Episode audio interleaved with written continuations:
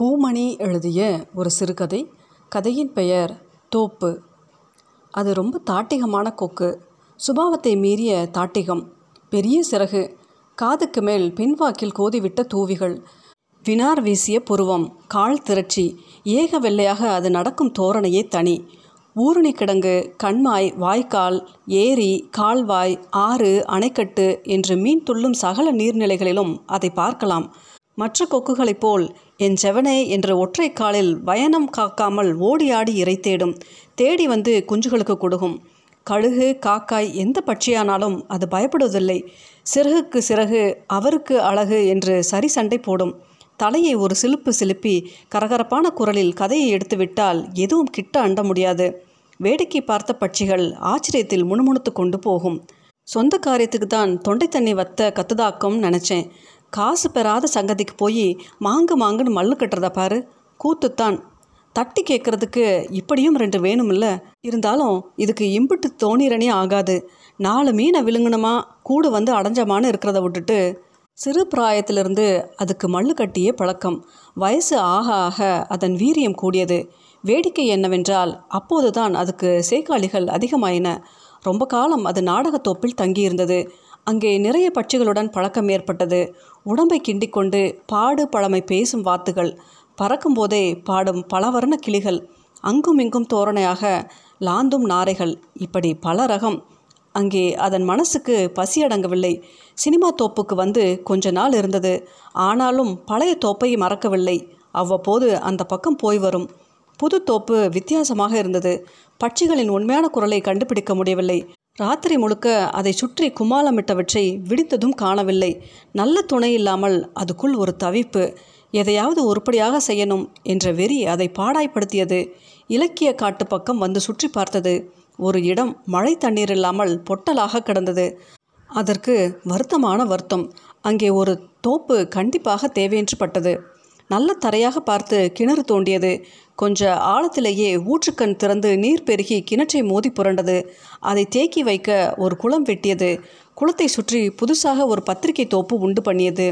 தண்ணீர் பஞ்சம் இல்லாததால் அதை வளர்ப்பதில் கஷ்டம் இருக்கவில்லை. தோப்பில் விதவிதமான செடி என்ன கொடி என்ன மர வகையில் கருவேல முதல் தேக்கு தேதா கத்தி வரை எல்லாம் இருந்தது. இன்னதுதான் என்றில்லாமல் பலவிதமான பட்சிகள் அங்கே வந்து குடியிருக்க ஆரம்பித்தன.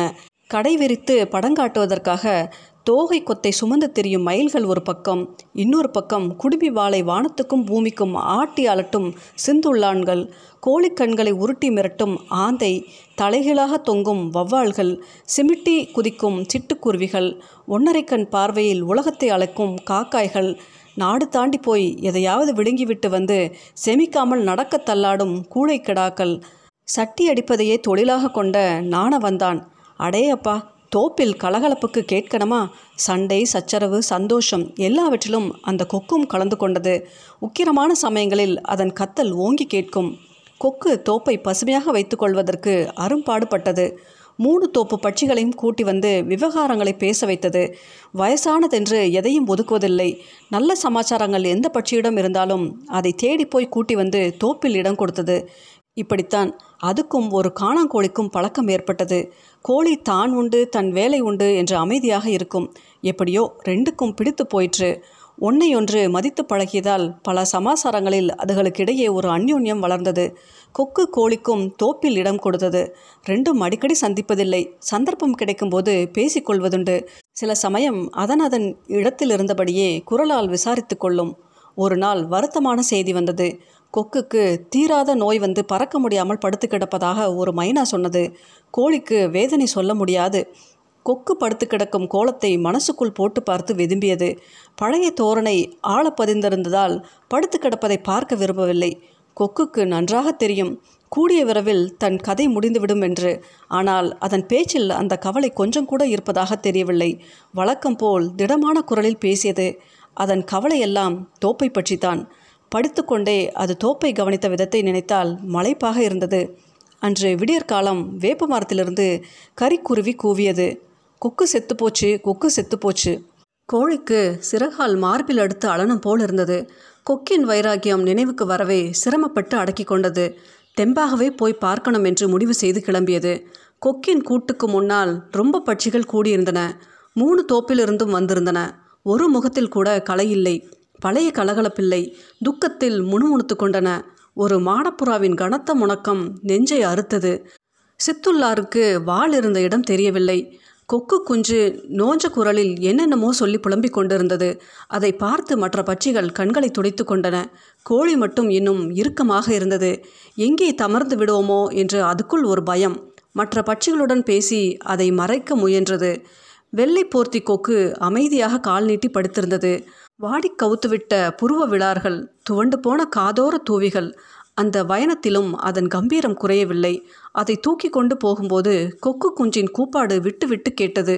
கொக்கின் பயணம் பக்கத்தில் உள்ள தோப்பில் முடிந்தது. மரங்களும் செடிகளும் அடர்ந்த அந்த தோப்பு வெயிலுக்கு குளிர்ச்சியாக இருந்தது. கூட வந்த பட்சிகள் ஆங்காங்கே நிழலில் உட்கார்ந்தன. கொக்கு எரிக்கும்போது கூட கோழி திடமாக இருந்தது. கடைசி வரை சாவை துச்சமாக மதித்த கொக்கின் வைராக்கியம் அதுக்குள் மேலோங்கி இருந்தது. எல்லா காரியங்களும் முடிந்து திரும்பும் பொழுது ஒரு பணங்காடை வருத்தமாக சொன்னது. இந்த வனத்தை தோப்பை எரித்து அழிக்க போகிறாங்களாம் கூட வந்த கொண்டைக்குருவி உச் கொட்டியது. அடடா எப்பேற்பட்ட தோப்பு? இனிமே நம்ம எங்கே போய் அடையிறது? கோழியின் நெஞ்சை ஒருவித சோகம் கவ்வியது. நின்று ஒரு முறை திரும்பி பார்த்தது. கொக்கு அமைதியாக எரிந்து கொண்டிருந்தது. நெருப்பிலிருந்து கிளம்பிய புகை மரங்களை தாண்டி வானவெளியில் மிதக்கத் தொடங்கியிருந்தது. அதற்கு முன்னால் கால் நீட்டி கழுத்து நீட்டி வெள்ளை சிறகசைத்து கொக்கு எங்கோ பறந்து போகிறது. இறைக்காக நீர்நிலை தேடி போகும்.